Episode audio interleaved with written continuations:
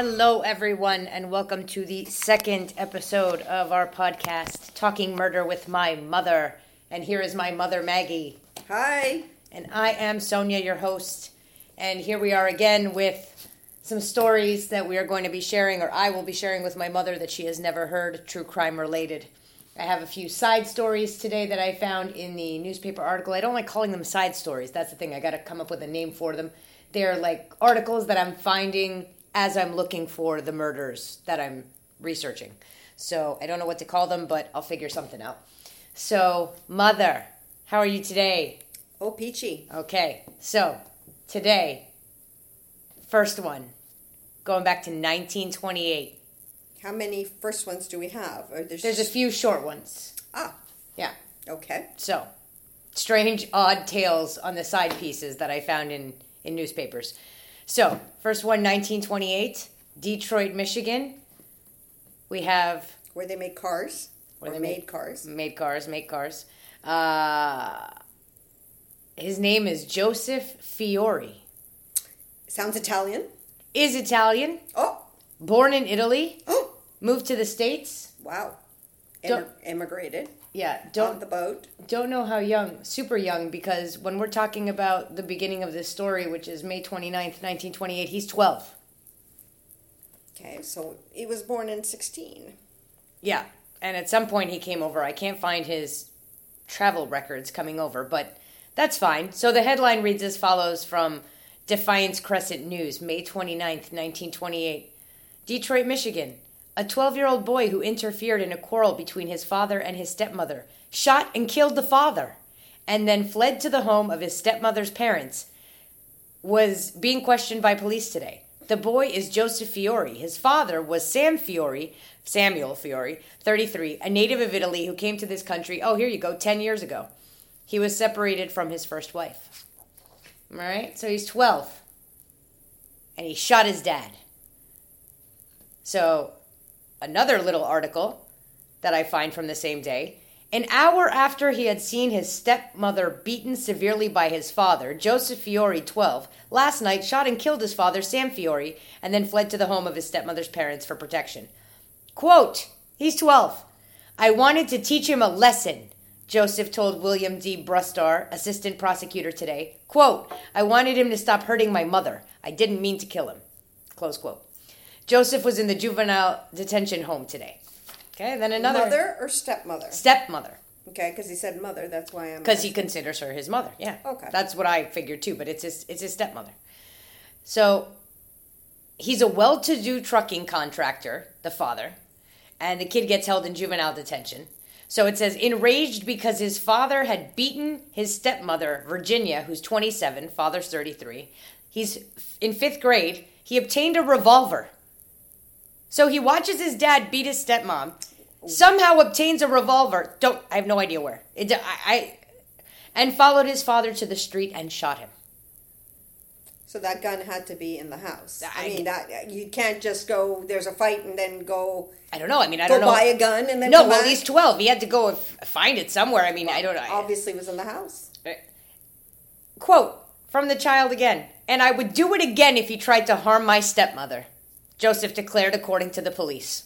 This this kid's got some balls. Well, at that time you had to grow up really fast, right? You weren't twelve. You were you were hundred at that point. This this kid's got some balls. These, these kids all, you know, in, in that era, um, you either were born extremely, extremely rich or you were extremely, extremely poor. There was a like a, a very small middle class, a little bit like today, and and you have to fight for everything. And I guess, and he's an immigrant. And he's an immigrant, which made it doubly hard. And it's 1928. And it's nineteen twenty eight. So it says in another newspaper article, young Fiore, who readily admitted the shooting, told police his father had instructed Mrs. Fiore to change a tire on one of their two automobiles. Through a misunderstanding, the boy said, Mrs. Fiore changed the tire on the wrong car. So the, uh, they had two cars. That's Because he was, I told you, he was a, yes, he was a, a trucking a tr- contractor. a, tr- a trucking con. But I mean that that's wealth for that time period. Okay, so she, so, yeah, so she she changed the tire on the wrong car. when fuck, I would have changed the wrong tire. Let me tell you, to this day, I Oh. wouldn't know which one to change. We forgot, so we're throwing it in. The disclaimer. Yeah, we haven't done it yet, but there's going to be swearing, coarse language, uh, talking about violent, sick shit. So if you don't like it, you could fuck off now. And if not, well, then we keep going. So it says When Fiore came home tonight and discovered the mistake, he became abusive and struck his wife with a strap, the boy said. Oh, Young Fiore said he then obtained a pistol and followed his father to the street and shot him down. Mrs. Fiore corroborated the boy's story, where, again, he got put in, in the detention, the juvenile detention. So,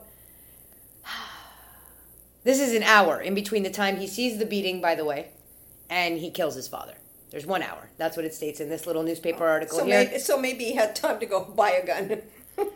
I, I, at 12 years old, I can't assume with, you know, good logic that he can buy a gun, but I guess maybe he, he either in the house or he went to a family member's house and got one that he knew was there or a friend's father that he knew he got one. I mean, I don't know. It, it never tells us. Anything is possible. It never tells us. It, it just says the boy said he comforted. Uh, well, Joseph said his father took off his belt and beat his stepmother. The boy said he comforted her, and when his father returned an hour later, he took a loaded revolver from the elder Fiore's room. There you go. Here's Ah, another article. There's the gun. And met him in front of the home, firing one shot. Fiore died instantly. Wow, he's a good shot for a 12 year old. I mean, shit. You know, I mean, I am I mad at this kid? Not really. I, I can't say that I'm mad at him. I mean, he's beating the shit out of the woman for changing the wrong tire on a car. I mean, what the fuck's wrong with you? Does the story get more complicated? No, not really. It says boy defends stepmother. Been quote unquote. She's been awfully good to me. The lad sobs in the detention home. Um, so again, same same stuff. Says the quotes that he says, and it says Joseph's father recently bought his wife a new car and beat her because she had not changed the tires on it as instructed earlier in the day. Um, and after the shooting, he ran three miles to the home of his grandmother, but his grandmother being her mother, right? His step step-grandmother. His step grandmother, right? I wanted to teach my dad not to hurt my mother. He had hurt her before, and I had promised mother that I would protect her. Even though she isn't my real mother, she has been awfully good to me. So, am I Which wasn't usually the case also in those times. right? Usually Stepmothers were little stepmothers, bitches. If they had, well, I mean, if she didn't have her own children, Right. I mean, she might have, That might you be know, different. assumed or taken the, the, the leap of being his mother. And um, that's, that's unusual because, again, most stepchildren don't exactly like their step. Yeah, I mean, I, this lady had to be like a saint, you know, because he he loved her enough to kill his own father, Father. right? So I know you guys can't see this again. Obviously, I'll put it on the online where we. And again, I don't have the social media up yet, which you would think I would, but I will. And uh, by the third episode, I promise I will. And I will put all the pictures. So I'm going to show my mother on trial for killing father. Joseph Fiore, 12 years old, is charged with shooting and killing his father, Sam Fiore, operator of a trucking agency in Detroit when the latter struck Mrs. Fiore, shown with his stepmother. So there is Joseph with his stepmother, Virginia. Oh, what a handsome little guy. Isn't he? He's cute, huh? He's adorable. And here he is again with his, in another, I guess, another photographer from the, uh, you know, the. He's absolutely handsome. He's adorable. His, his stepmom is not bad either. Nope. She's, you know, got the almost the um, uh, what is it the the the Roman nose. Yeah, but she's not Italian. Oh, she's not. No, because her last name I found out, her married name is Fiore, but her real uh, maiden name is uh, Gruzzi. G R U T Z E. Oh. Gruzzi. So I don't know what the hell could- they're. it- no, it could. That could also be Italian. Maybe. I don't know. I thought it maybe If you sounded more understand when some people came Polish. or- over, uh, maybe I'm wrong. I don't know what the hell I'm if talking about. people came over on the boat, a lot Oh, of there. times their names were written right, wrong yeah. as well, right? Yeah, you never know. And there is a picture of just a little boy in the newspaper as well. And again, this kid is 12. So, Oh, I did it because he was whipping mother. yeah. I mean, he's calling his stepmother his mother, you know? So, Yeah. there's got to be some Yeah, kind of bond there that goes beyond. I mean, he killed his own father again. He's so. absolutely adorable. Yeah. I mean, he is. He's got these. It's kind of hard to tell, but again, it's black and white. But I mean, wow. Yeah, he's he's super cute, and and so I tried to figure out what happened to this kid because I'm sure he went to juvenile detention for at least a short time. Because how can you not? And then I find But he he if he went to trial, I mean, not trial. He just would have gone to juvenile detention. Oh, he didn't go to, to actual. Mm. He was I twelve. I guess. Guess he was twelve. I can't find anything that says that he did any time, really. I, but then I found this state of Michigan from the Bureau of Vital Statistics, and I find a birth certificate for a John Fiore. So the kid is Joseph. And this, again, he killed his father in 1928. This is a death certificate for a John Fiore born in what would have been 1919. So nine years prior to. Then it can't be him. No, it's not him. It's his brother who died at stillborn. Oh, So I find this, and it pops up because it says the father is Sam Fiore and the mother is Virginia Gruzzi. So that might have been his half brother. It would have been his half brother, right? Uh-huh. So, but it says under age, years, birth, I mean, years, months, days under the birth, it's crossed out because he was stillborn. And then off to the right over here, it says stillborn, and I'll put that up online too. But yeah, so poor Virginia, she lost a baby. Who knows? Maybe uh, Sam beat it out of her. I don't fucking know. I just, I, I mean, this guy sounds like a fucking asshole. So he's dead. And then I find I'm getting sad because I can't find anything on this kid, and I'm like, what happened to this kid? So then I find a marriage license from 1934. So again, he killed his father in 1919. So that's 15 years later. 1928. I'm sorry, he killed his father in 1928. Why did I say 1919? Oh, because that's when the brother would the have been born. brother. So 1928. So now it's 1934. He's 19 years old. It says, and it says Joseph Fiore marriage license, and Ms. Grace Drapowski, Drapowski, and it says Detroit, Michigan, and then it says mother's maiden name is Virginia Gruzzi. So I'm like, oh shit, awesome, she's still alive, this lady. And I found a Well, she doesn't have to be alive. Oh, she's I mean, alive, all right, and she lives. And I found like a census record where she was still alive, and at one point she was like living with her brother-in-law. So they're still alive, and then it says the parents of of Grace, who are Louis and Pauline, and I cannot pronounce her mother's maiden name. Let me try. The bride. Oh my God! Here, see. Enjoy that. it? It's got it's got seventeen thousand letters. Do you see it right there? It starts with the W, Josephine or whatever. What would you go ahead? Ojibowski. Okay. At least that's what it looks like. Go ahead and go ahead and spell it for people listening. W O J. It looks like O I E. Uh, Chowski. C H O W S K I. I don't know how to pronounce it, Uh, so that that sounds Polish. uh, that does sound Polish, right? That's why I'm thinking the Gruzzi maybe was Polish. I don't know. So I found that. So he got married to this nice young lady named Grace, who, if I'm not mistaken, she's actually even older than him. She's a couple years older than him. Oh wow. Not by much, but she is a little bit. I think she was a little like bit a older. like a cougar. Yeah. and then and then sadly, I can't find like a death certificate or anything for them. So hopefully, I hope it pops up on like because when I do research, just so everybody knows, I kind of put like little blinkers wherever I'm researching, so that if anything new pops up on those people or those family trees or whatever, it tells me. And I actually have an update from the last case from the first episode of Rovilla and uh, Wilson Bertram High Warden. I found I found more of their family. Mister Mister, I killed my my wives. Yeah, Mister, I killed all my wives.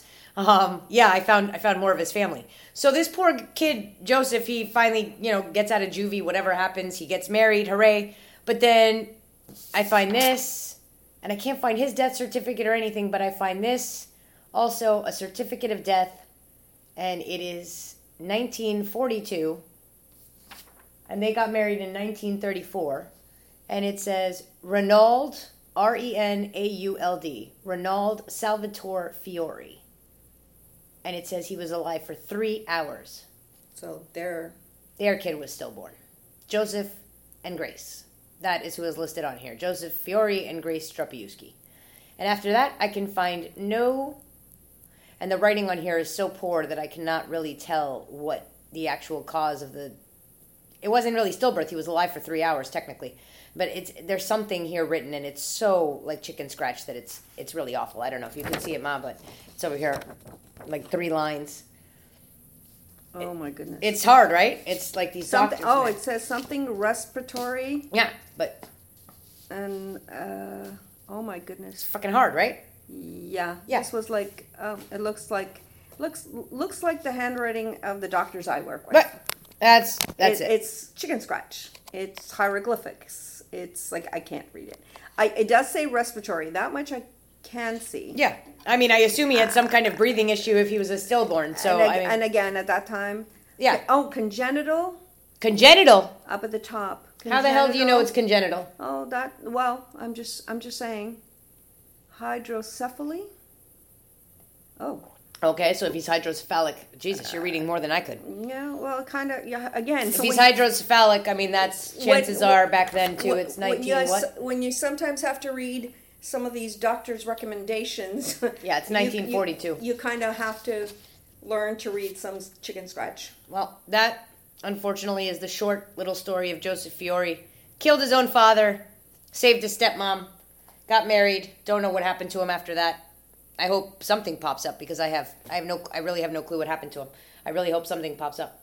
So going back to the first episode we did, we did Wilson Bertram High Warden, who killed his first wife Ada Anderson, Ada Anderson Roberts, and uh, Rovilla Moss Everett High Warden. So I get this little ping in my email two days ago, and it says, um, Richard H. Mumford.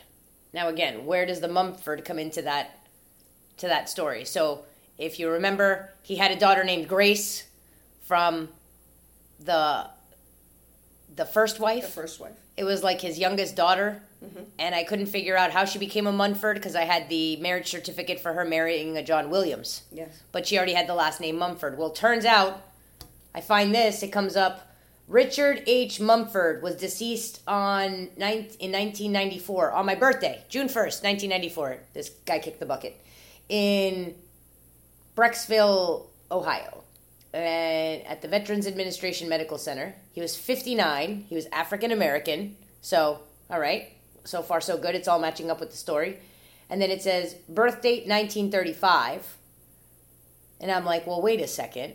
And then it says father surname Mumford, mother surname High Warden.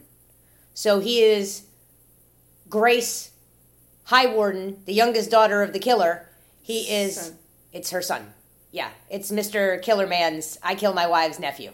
Yeah, he died at 59 on my birthday in the hospital, which looks like a VA hospital. Um, Wait a second. Nephew or grandson?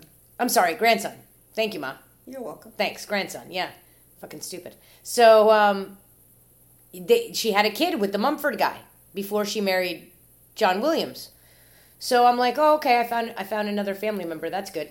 And then for some weird, inexplicable reason, it also comes up, which, and I'm sorry, my email just decided to kind of take a bit of a crapper. I have to pull it back up, but um, it gave me this other search to go into a family tree, and when you go into it, it says Catherine Everett, and Catherine is not spelled with a K. And in the newspaper article, it was spelled with a K. So I'm like, okay. And it says her death, 8th of February 1936, Dayton, Montgomery, female, 21, single, colored, domestic, was her occupation. Her birth date was the 14th of June 1914 in Ohio. It says birth year estimation 1915 because they're not really sure. 1914, 1915. And when you scroll across for her parents, it says Walter Everts, not Everett.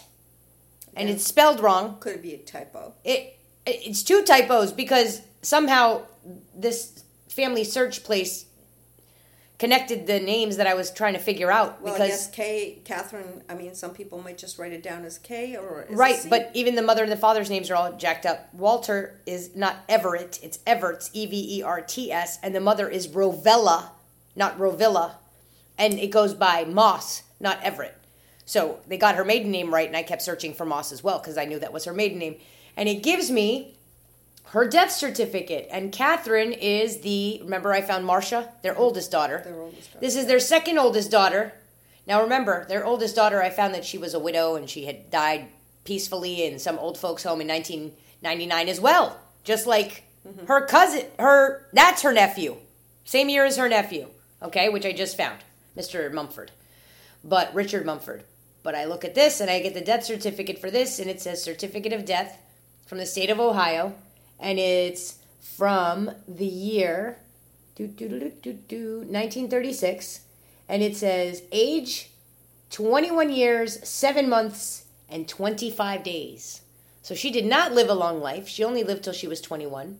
And it says Walter Everett and Ravella Moss as her parents. And under the cause of death, it states pulmonary tuberculosis. Well, that was common enough. And I was like, fuck, that sucks. Again, the times. Yeah. She probably would not have died of that. No. And so she was like a. Uh, what do you call it? I'm sorry. The what's the word? A domestic. That's what they used to call them back then. She was like a housekeeper. She was a maid. Yeah, maid. Thanks. She, uh, yeah, and that's kind of sad, you know, because we don't know what happened to her between the the home when her mom was murdered and and her. Obviously, she got a job, right? But I don't. She didn't live past twenty one, almost twenty two, which I thought was sad. So those are the updates on the. No, that's the house phone. Sorry, everyone. We thought we turned that off. Clearly, we did not. We'll do that right now, though. Um, sorry about that. If last time it was the cell phone, now it's the house phone. And was that anyone we want to speak to? It's we'll call them back. And who is that? Uh, we're doing the podcast, so we'll call them back. Um, you can't call them now. No, just let me have the phone. No, we're recording. We can deal with it after. It's not important. So those are the updates from the last one. They gave me the little uh, the little blips that I had some information on an old case, and that is that one. So here is the rest of the little mini side stories. Nothing too crazy, nothing too long, but I found them and I was like, you got to be fucking kidding me with these stories. So uh, mostly from 1928.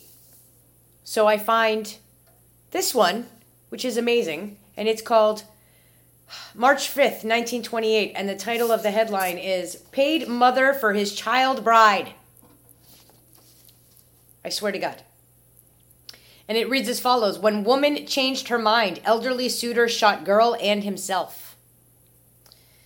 And I'm like, are you fucking kidding me? And it says, Chicago, March 5th. For several years, elderly Steve Sis.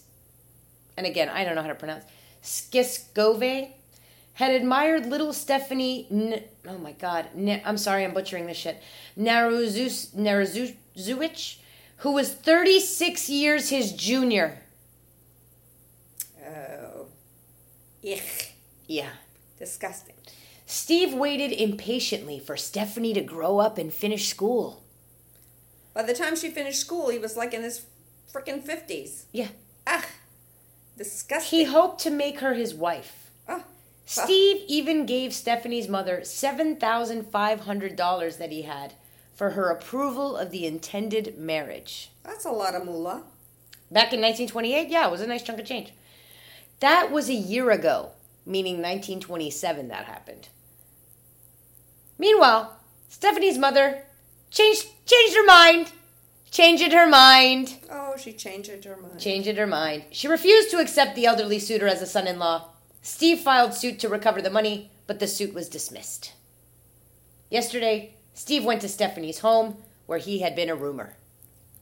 He slipped past the mother into Stephanie's room, where Stephanie, a child of 14, lay sleeping. Three shots were heard. Stephanie died with a bullet through her heart. Then came another shot, and Steve, wounded by his own hand, died two hours later. He should have just shot himself and just left well enough alone. Seriously. So, I want to say pedophile because Yeah, the only the only problem with all of that is that a lot of young girls were being married off at that's 14, 15 years old. That's my thing. So that's why I'm not like I'm screaming s- it at the rooftops. I I'm just, not I'm not saying it's not disgusting, but But uh, 36 years his junior. She was 14, man.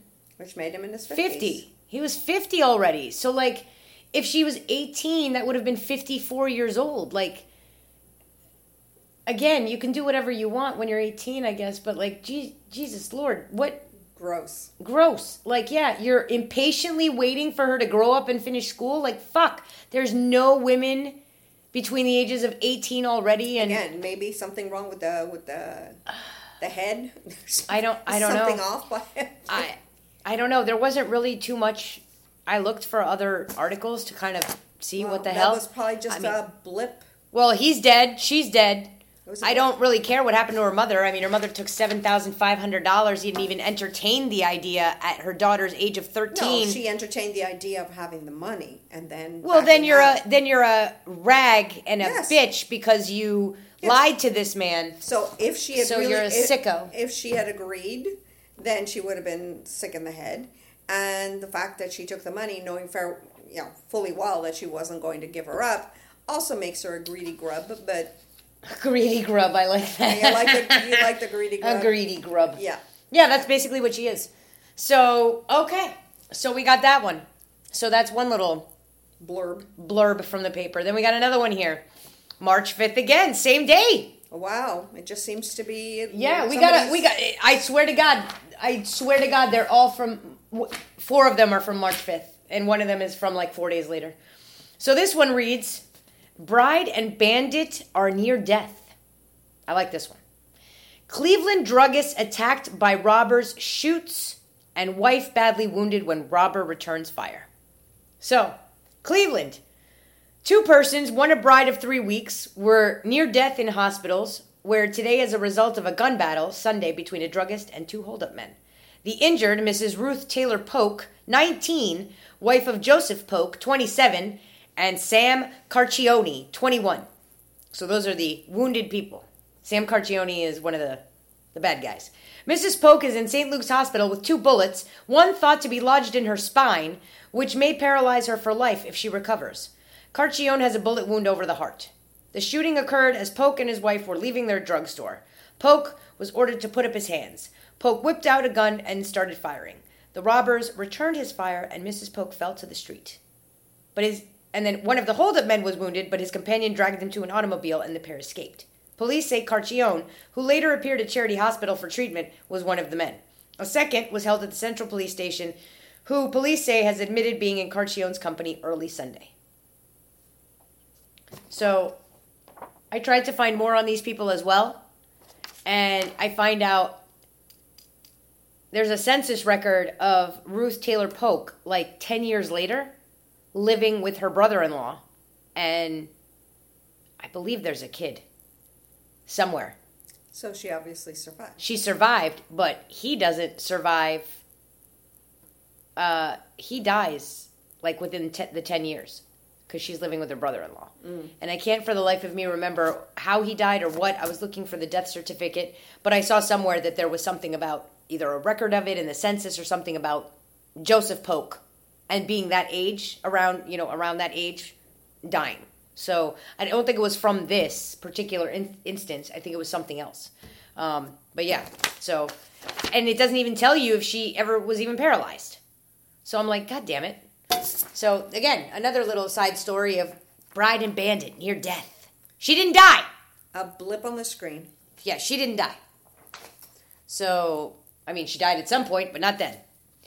So then I have this one. This one's kind of sad. This one made me sad. I was like, oh, all right, this is also March 5th. All this shit's going down on the same day. Is is is that was there like an eclipse? I don't know. They're not in the same towns, which is what's crazy. but I know. Could it be an eclipse? D- Freaking, it's Detroit, Cleveland, If you believe if you believe in such things, Detroit, Cleveland, and Chicago so far, and now I'm going to Rochester. Okay? So, the headline goes Rochester man kills his wife and then takes his own life. another one. This made me sad. This one, I don't, I, I feel bad. It says, brooding over incurable stomach ailment. Bodies found by daughter. Rochester, on March 3rd. Brooding over an incurable stomach ailment is thought to be the reason which prompted George Burnham of this city to kill his wife and then take his own life early Sunday. The body of Mrs. Burnham was found with their skull smashed in, while the body of her husband, with the head blown off, was found in the basement of the home by a daughter and her husband, who had come over on Sunday to visit her parents. And then it says, kill self with shotgun. Officials are of the belief that Burnham killed his wife with a hammer and then shot himself with a shotgun. The gun was found beside the body uh, of the suicide. A hammer with bloodstains was found in the kitchen sink where it appears that Burnham attempted to wash off the stains after hammering his wife to death. So, murder suicide? Yeah. Had incurable ailments. Burnham, who formerly lived in Plainview, was a retired farmer and considered wealthy. Recently, he was told by a physician that he was suffering from an incurable stomach ailment and probably would not live many years. It is thought that this led to his brooding, which culminated in the tragedy. Mrs. Burnham was 52 and her husband was 62. So, she's not, because for a minute I thought it's one of these, uh, you know, Dr. Kevorkian, where he kills her because she's sick, Right. and then, of course, kills himself because, of course, he's killed her and Right. know, whatever. But not Dr. Kevorkian. This was. He's he dying. bashed her head in. He's dying of a stomach ailment, which why we- does he have to kill her? I don't know. I mean, well, that's the sad part. That that's what I thought was so sad. I'm like, did these people like they're farmers, right? That's they said they were farmers. So usually you're pretty tight with your spouse when you're a farmer because you have to work the land together, Yeah, well, right? why did he have to smash her head in? well, that's that's that's where I'm that's where I'm sad. I'm, That's I'm, I'm sorry. I, I don't I don't get the connection because well, that's where I'm sad because I'm like, did they have a conversation? You know, but he could have shot her and like but maybe she didn't. But maybe she didn't want to. her head. in. Well, you could hit somebody in the head so hard one time that you fucking put them out, and they don't realize after the second time you hit them. no. Maybe she didn't want to be shot in the face. I mean, he shot himself in the head, right? well, that's So I don't know. I whatever he wanted to do to himself. I get. but I, that's that's why I feel sad. I don't know if they planned this together. Like it made me. Well, first of all, when I think stomach ailment, and I think 1928. Probably pancreatic cancer. who That's exactly what I'm thinking. I'm thinking like a stomach cancer, some kind of pancreatic cancer, like, and and then they're saying he could not live many years. I don't. It's, I mean, how bad could this possibly have been? There's the phone again, people. Um, so I don't know how. I don't know how bad it could have been for him, but I don't know if he did it to himself or. I mean, did it to himself. I'm sorry. I don't know if they talked about it and he did it to her because she didn't want to be shot. Well, we can speculate till the cows come home. It I, th- that's what see again there's nothing here. It's just he had a stomach ailment, it was incurable and he they found him his wife hammered to death and him shot I- in the I, head. I get it that he might have been. I get that he might have been depressed, and and he would kill himself because I mean that can happen. But I'm just I'm just wondering why he had to. But again, we speculate. that's why it makes me sad because I'm like, well, what if they had a conversation? And then I felt even worse. I'm like, oh, son of a bitch, that their daughter found them and their son-in-law. It's like, ah a ah, lot of people that um, unfortunately um, that do that um, they they don't think um, and i guess that's not on their priority list to think about who's no, we know to- that in our own personal life. My best friend did it, uh, you know they they and his mother found him. and yeah and, And I'm sure that's not a fun memory in her mind ever for the rest of her life. unfortunately they don't they don't i don't think they think that far i think it's it's a question of a lot of times just I don't think. i don't want to be in, in in any kind of pain anymore i don't want to think about it anymore and- Personally, if I have to talk about Steve, he didn't. He didn't think about. I don't think he thought about it. I just think he thought about getting it over with, and that was it. But you know, I, again, I, I have no idea what these poor people did, but they they should have thought a little bit better about their daughter finding them. For Christ's sake, I mean, they knew she was coming over to eat on Sunday. But that's what we're saying is that most times people who commit suicide do not I don't I, I don't want to say they don't care who finds them, but I don't think they think it all the way through. I don't think they they Sometimes I guess they do, but not always. Uh, you know what? I think people that, um, and again, I, I, you know, I'm not an expert by any stretch of the imagination. We've we've had somebody in in in our inner circle, like you said, you mentioned Steve of having uh, committed suicide, and it's it's not a subject that I'm very comfortable with, but I I think a lot of times, again, because I don't think of doing that, that I think it all the way through and go, okay, I'm going to do this. I'm eh, step number two was, and then when I'm gone, This is what yes, happens. I'm gone. This I'm gone, but what happens? And I think that's maybe what what stops a lot of us from actually taking that final step and saying, okay, I, I can't I can't deal with you know uh, financial problems in my life, emotional problems in my life, And I think we, we, we take it to that next step where we say, you know, okay, somebody's going to find my body, and do I want that family member to, you know, or friend or whatever to find me? Uh, you know, that's unfortunately tragic. It's bad enough to find a family member who's passed away of a medical reason, and you know, they just, uh, you know, you find them, but for someone to take their own life and sometimes I find that's very selfish. But again, um, I'm not not an expert. I only think of it in my own terms, and uh, yeah. Oh, it's a little bit selfish. It, it uh, look. I think I, I think it that, as as the person who had to deal with the aftermath of my best friend doing it. It's selfish because and again, there are questions even now. We don't know their pain though. That's that's no. I I we don't know their pain. We I'm okay with. We don't understand that kind of pain because otherwise we'd all be committing suicide. Right.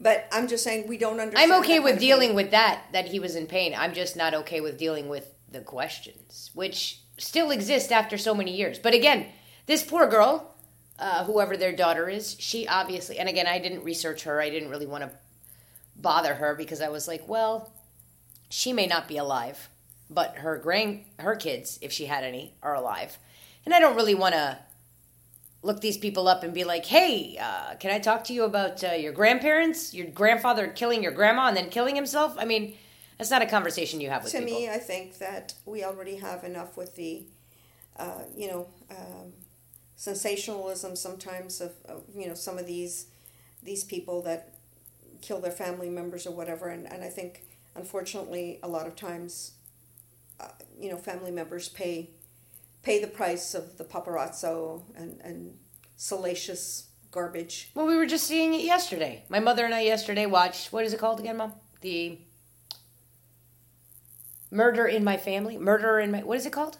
Yeah, uh, I think it was called Murder in My Family. It's the, um, the sister of uh, John Wayne Gacy. And um, feel bad for this lady. This is 40 years later. I mean, this is like four decades later.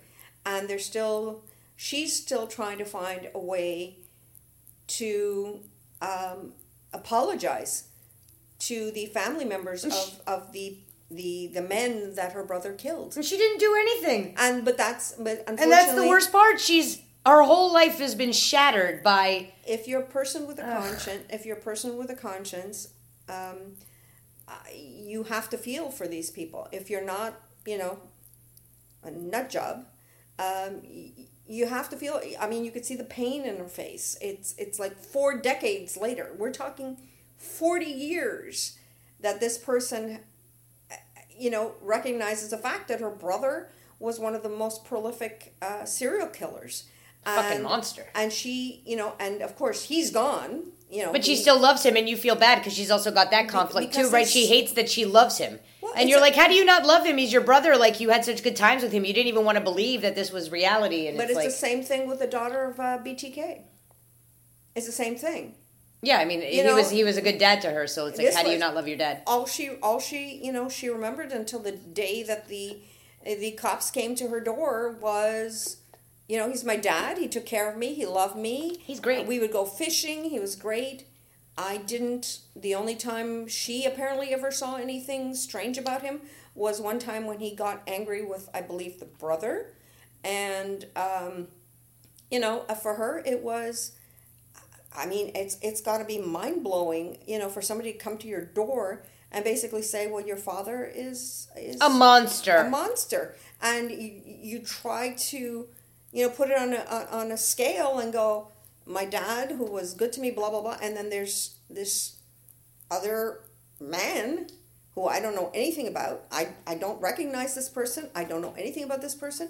And you have to and you have to live with that. So unfortunately, that's uh, why I feel bad for this girl. Like that's why it made me feel bad. I'm like, hopefully these people had a conversation about their murder suicide and it was like a mutual thing and not and they left like some kind of note or something for their daughter and it wasn't just like yeah, oh now this daughter finds this horrific scene in the house and she's like oh shit my father's a murderer and he killed my mother, as opposed to like this was a mutual thing where they chose to do and, this together. And again, that we'll that, never know. That that small paragraph. You'll never know. Is is you know, um, like like we said, it's a blip on the screen, and for them, for their family, of course, it's not a blip on the screen. Right. But for the Newsday, that was a blip on the screen. Yeah, It was- just like- that's all it was. Just like this next one, which is not about murder. It's just a sick one. Oh well, It's just fucking sick. It's from three days after that. It's March eighth, nineteen twenty-eight, and it's I I saw it and I was like, I don't understand. When I read the title, I had to read the story, and then when I read the story, I understood, and I said, Oh fuck! All right, so the title reads: Stepfather of child, m- stepfather of child mother, comma fails provide. So that's the title, and I was like, I don't understand. So Michigan City, March eighth. William House, 52, living on the Johnson Road south of this city, was Wednesday sentenced to a term of 5 to 21 years in the state prison by Judge J.C. Richter in the Circuit Court in LaPorte, where he pleaded guilty to charges of seduction of his 12 year old adopted daughter and being the father of her child. oh, Yes! major gross. Yes, House was given the stiff sentence. Stiff sentence. I, I, son of a bitch. I'd give him a stiffy, all right. when he when he refused to sell his farm south of the city in order to make it possible for his adopted daughter to get a thousand dollars for her support. House so he refused to sell his farm, but he's okay with fucking his daughter and impregnating her. But now he's not going to sell his farm to come up with the bucks to take care of her support. Piece of shit. So House was arrested following months of investigation by Mrs. Lillian Hendricks, county probation officer. Thank God for Mrs. Lillian fucking Hendricks, who basically, seriously, she investigated this piece of shit for months. She knew something was up. The two children, the girl in this case and her brother, were adopted by Mr. and Mrs. House. Two years ago, Mrs. House died suddenly, and, in- oh, that's a red flag. and until recently, Mr. House had been caring for the girl. Last year, House Wait, took wait, wait, wait. He was caring for the girl. What about the little boy? right. Boy It doesn't there. even say anything about the boy. Oh, That's what pisses me off. It's like wait, wait.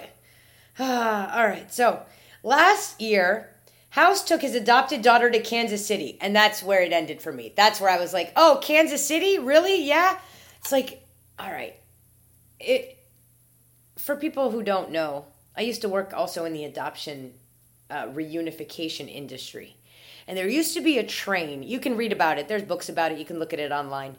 I'm not going to go deep into detail about it because it's it's a it's a whole fucking three episodes long type of thing. If you want to do something on that, there was a train that used to like go from either side of the coast from the United States, so East Coast, West Coast, and they used to kind of meet in the middle in the Kansas, Missouri area, and they used to basically take young teenage pregnant girls and they used to dump them on these trains and you would go quote unquote visit your aunt for the summer or uh, you know you you were a delinquent and you would be shipped off and then you'd come back but you'd come back and you wouldn't be pregnant and you would most likely have done hard labor had your baby stripped away from you you would have been abused you would have been beaten and then you get dumped back on the train and sent back to your family. So that's what happened. So when i saw kansas city i'm like oh jesus christ what did they do to this girl? So yeah last year house took his adopted uh, girl to Kansas City, telling neighbors and friends that she was afflicted with a serious ailment. Again, these bullshit stories they used to tell, and that he would place her in a sanitarium and later in the care of an aunt. Yeah. So what he did was It's a famous he story. shipped her off either on the baby train or took her himself and basically made up a bullshit story. And it is alleged that the baby was born in March of 1927 excuse me. So he made up a bullshit story to cover up his pedophilia and his raping of his stepchild, of his adopted child, I should say, and uh, the birth of his actual child. He's a piece of shit. I couldn't find anything on William House, his ex Mrs. House. I was trying to figure out if he killed her. Can see- we can can we burn that story? it seems like she. Like literally, like just set. I feel so set it bad on because- set it on a bonfire. First of all, I feel bad because she's 12 and was being raped by her fucking adoptive father. And God knows she had been dead for two years, right? She's 12 when this is happening. So God knows if this was happening when she was 10. We know nothing about the child. We know nothing about what happened to her because it doesn't say her name. I can't find the houses because it doesn't say Mrs. House's name. So it just says William House, and there's too many houses that come up in the in the records for some reason, and I can't find them. and that the the the death of his wife two years previous under, well, it doesn't say. It doesn't say under mysterious circumstances, so But, she uh, may have just uh, died of something and God knows what in Yeah, but again, again he- tuberculosis. Who the fuck knows? Rat poison. Yeah, but I mean, we don't know. I can't find the death certificate, so if I find it, I'll I'll bring it up as a as an update. Um, but yeah, so this guy was raping his fucking adopted daughter. I found that in the newspaper. I'm like, this is awesome. Um, and I'm obviously being fucking sarcastic. Uh, all right, this one was fun. this is the date on this is March 5th, 1928. I only got this one and one more. So it says, uh, crazed man of 70 shoots his wife near church. Well, of course, there's got to be a church involved. Yeah. Chris A. Hampton of Kansas City, Missouri, the estranged husband. Uh, churchgoers thrown into a panic when he fires six shots. well, So, this is awesome. you had to make sure. Yep, pretty much, yeah. Kansas City, Missouri, March 5th. First degree murder charges probably will be filed today against Chris C. Hampton, 70 year old estranged husband who Sunday shot and killed his wife and wounded two others. The shooting occurred in front of the First Church of Christ while Hampton's wife and her son in law and daughter, Mr. and Mrs. Paul A. Hutchins, were about to step into their automobile after attending church. Churchgoers were thrown into a panic when a half a dozen shots from Hampton's pistol broke the Sabbath quiet. Quote, they treated me awfully dirty, and I wanted to kill all three of them. Hampton told police who arrested him after the shooting. Mrs. Flora E. Hampton, 65, the crazed man's wife from whom he had been separated for two months, was fatally wounded as she was about to enter, I'm sorry, enter Hutchins' motor car. She was shot once, the bullet lodging at the base of her brain. She died before aid could be summoned. After killing his wife, Hamptons shot Hutchins five times and her husband once when he attempted, my God, attempted to get control of the gun. Mrs. Hutchins' condition was reported critical at the hospital where she was taken. Her husband's condition is not serious. Hampton was overpowered by a, a patrolman and taken to police headquarters where he admitted he had been drinking. Well, that helps. Guns and booze. He said he had suffered ill treatment at the hands of his wife and relatives and wanted to kill them all. He decided to kill them when he learned his wife had fled, I'm sorry, had filed suit for divorce and when Mrs. Hutchins scolded him for his failure to support his wife. You ain't a man's man. That's pretty much what he got told by his, uh, I guess, stepdaughter. Um, yeah, you are not taking care of my mother properly. And uh, she filed for divorce, and he got a little bit tipsy and uh, got a gun and went to church. That's what I said. Church, guns, booze. Criminal. It just a, a trifecta. A trifecta. I'll never understand these people. I really don't. Well, I don't. I mean, I understand that when you start mixing booze and guns, not a good thing. Nope. Not a good thing. Nope. And my last story is from March 9th, 1928, and this is about a lady named Anna Horning. And I'll show you the picture in a second, Mom.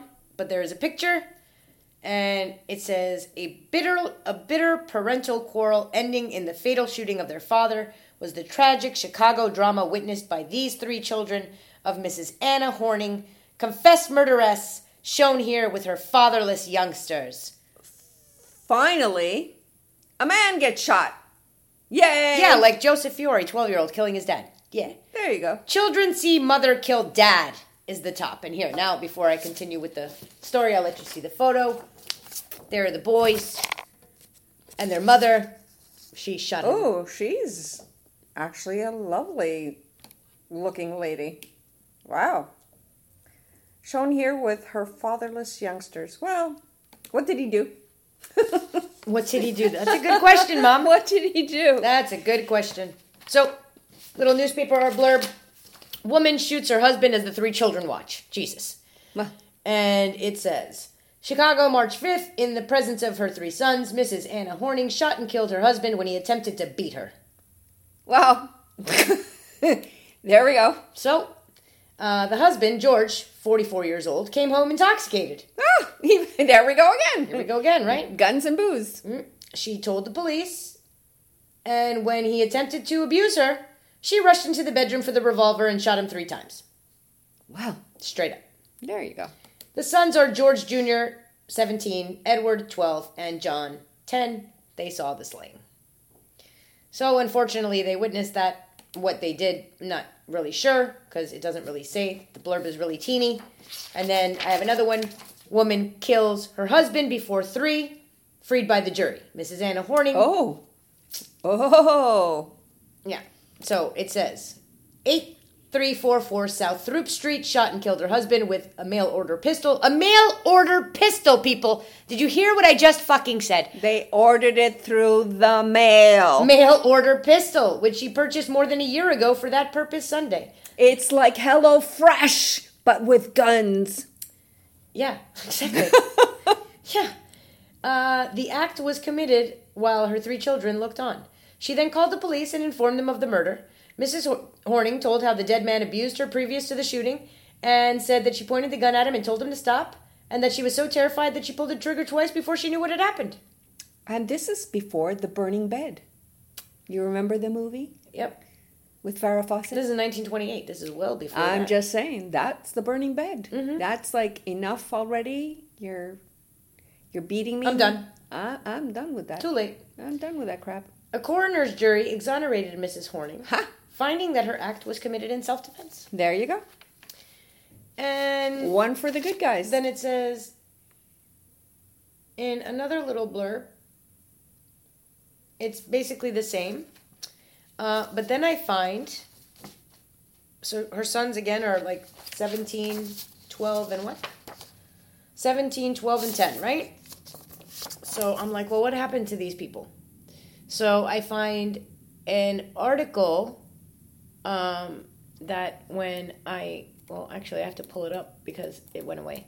But um, when I pull it up, it says that her children, there are the only three, but one of them doesn't go by John. John goes by like something else. He goes by Glenn. Um, That's weird. yeah. So I mean, John isn't even close like to James or something.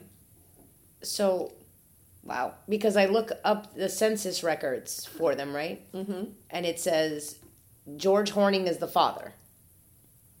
Okay. He was 44. And then there's George Jr. and uh, what the hell are also their names? George, George, Edward, and John. So I find George Horning, and it says George Horning, death, 1928, age 43. It's the father. Okay. And we're still doing the, that March date, which is uncanny. Yeah. He died, this says the 4th of March, and it's in Chicago, and it says 43 years old, not 44, so the newspaper could have been wrong. And then it says occupation, occupation switchman, um, which I believe was for the, Yes, I think it's for the wasn't it for the trains? something like that. I don't know. I'll have to look that up. And if we're wrong, tell us. I don't know. Um, and then it says father's name, John Horning, and then, but the wife's name, spouse, Anna Horning. So I'm like, okay, so that's that's his death, his death certificate. Perfect, wonderful. So that's the dead guy who was abusing his wife.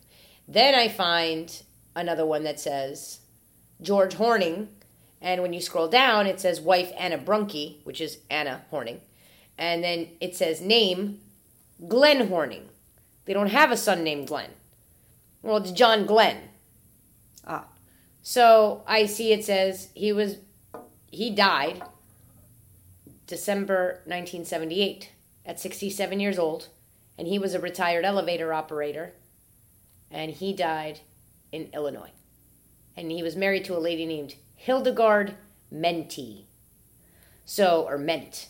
So one of his kids I found he lived until the year I was basically born and died right before Christmas 1978 at the age of 67. Then I found basically the same thing for him, but he's the only kid that I can find. I can't really find any other kids. I find Glenn Horning in a census, and it says uh, at the bottom that he lives in the house with Anna Horning, who at that time is 52. This is the 1940 census. She's 52. Glenn Horning, which is John, is 29. It doesn't say William, it says Will- Williard, but I, I think they made a mistake. He's 24.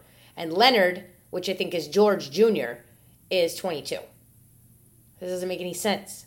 So, but all the there are kids here, so they're all still alive. She's still alive at the age of 52. So that's all I could find on them. And those are my little short stories to share with you today, Mother. All right. And that is episode two. And, And episode do we want to give it a shout out to someone? Um, our Canadian friends? since uh oh yeah i forgot i want to tell people that oh my god thanks ma you remember you reminded me so one thing about the podcast is that right now my mother and i are able to do this in the same room because she is here in florida where i live on vacation but she leaves in less than a week and i had a way for us to record uh, through an app but that has been malfunctioning and I've been going back and forth with the developer. So mom actually lives in Montreal and we're to probably have to record a few episodes and then kind of go on a hiatus until I can figure out how to tape it. So yeah, we want to say hi to the Canadian peeps who know that we're doing this. Hello, mes amis. Do you want to do your tata? What is it? Teta clack? Teta clack. No, I don't because it's very embarrassing. One day I'll do it, but the listeners don't know what that is yet, but they'll know soon enough. Um, so yeah, I'm gonna have to figure out how to do the podcast from Montreal to Florida, but it will happen because I've got tons of stories uh, to tell mom. So we will figure it out. But for now, uh, I will absolutely get the social media up and running before we record again so that I can give it to you guys and you guys can start emailing us if you want. So I hope you guys have a good time. Say bye, Ma. Bye.